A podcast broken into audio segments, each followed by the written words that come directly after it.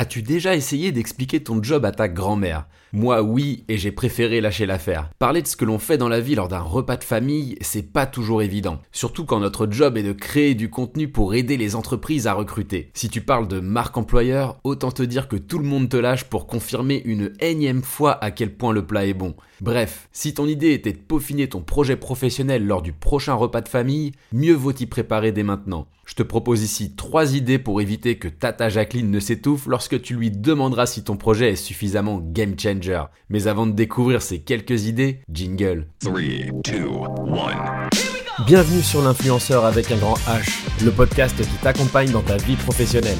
À travers chaque épisode, je te livre mes meilleurs conseils pour trouver ta voie et t'épanouir dans ton travail. Je suis Guillaume Couder et je suis très content de te retrouver pour ce nouvel épisode.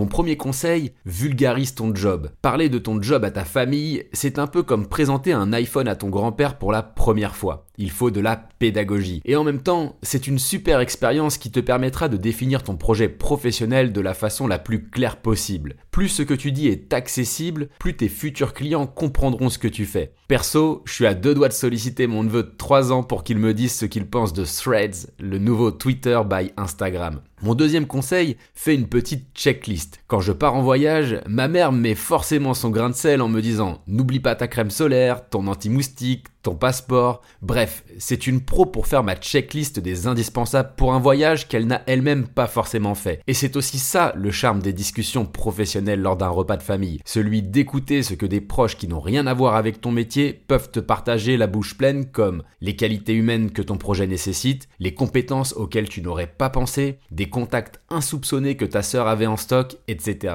Mon troisième conseil, fais-toi confiance. Forcément, si tu partages ton projet pro lors d'un repas de famille, tout le monde va vouloir donner son avis. C'est le jeu et c'est quand même plus sympa que de manger en n'ayant rien à se dire. Par définition, ton entourage va chercher à identifier ce qui est compliqué dans ce projet et ça risque de te décourager. Mon conseil, écoute attentivement mais prends de la distance avec tout ce qui est dit. Au final, c'est ton projet pas le leur. C'est ton énergie que tu vas mettre dans cette aventure qui te tient à cœur. En famille, on peut avoir peur de décevoir, d'être le vilain petit canard qui n'a pas écouté les conseils. Eh bien l'occasion est toute trouvée de mettre un stop à tout ça, d'affirmer réellement ce qui te fait vibrer et de prendre ton envol. N'hésite pas à partager cet épisode à des amis que la thématique pourrait intéresser. 3, 2, 1. L'influenceur avec un grand H, c'est fini pour aujourd'hui.